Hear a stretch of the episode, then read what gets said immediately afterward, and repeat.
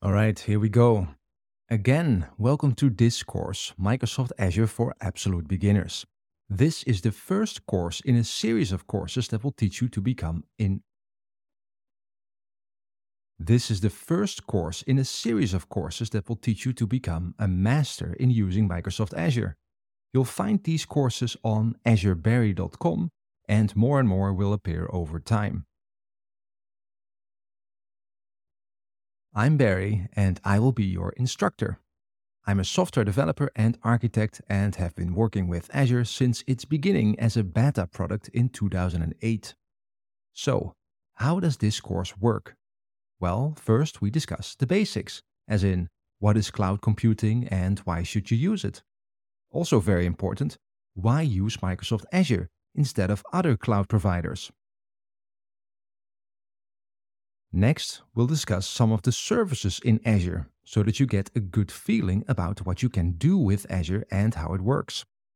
We start with services to run, deploy, and scale your applications, and then we look at some services to store data in Azure. Also, we look at services to work with messages and events. And finally, we look at how you can monitor your applications.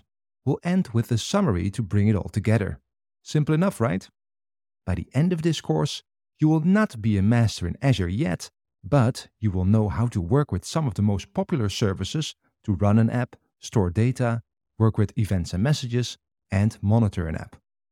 Throughout, I'll show demos of services in Azure, like Azure App Service Web App and Cosmos D B, and I'll use some demo code to run in Azure. You can find this code in this GitHub repository to follow along. This is optional as I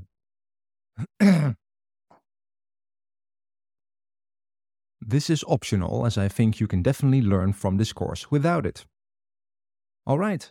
So, what do you need in order to develop applications that run in Azure? The first thing is internet. Yes, many of the services have local emulators that can work offline, but to work in an efficient manner, you'll need to connect to the cloud. Also, you need a computer.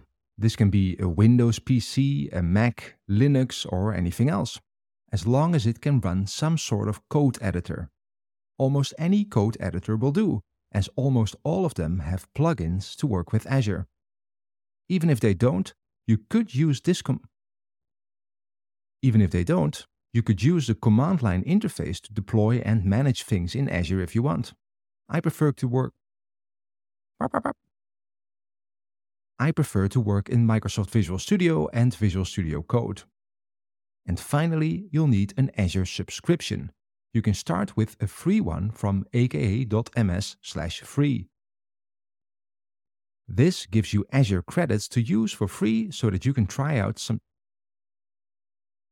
divs This gives you Azure credits to use for free so that you can try out some stuff. Are you ready? Let's dive in.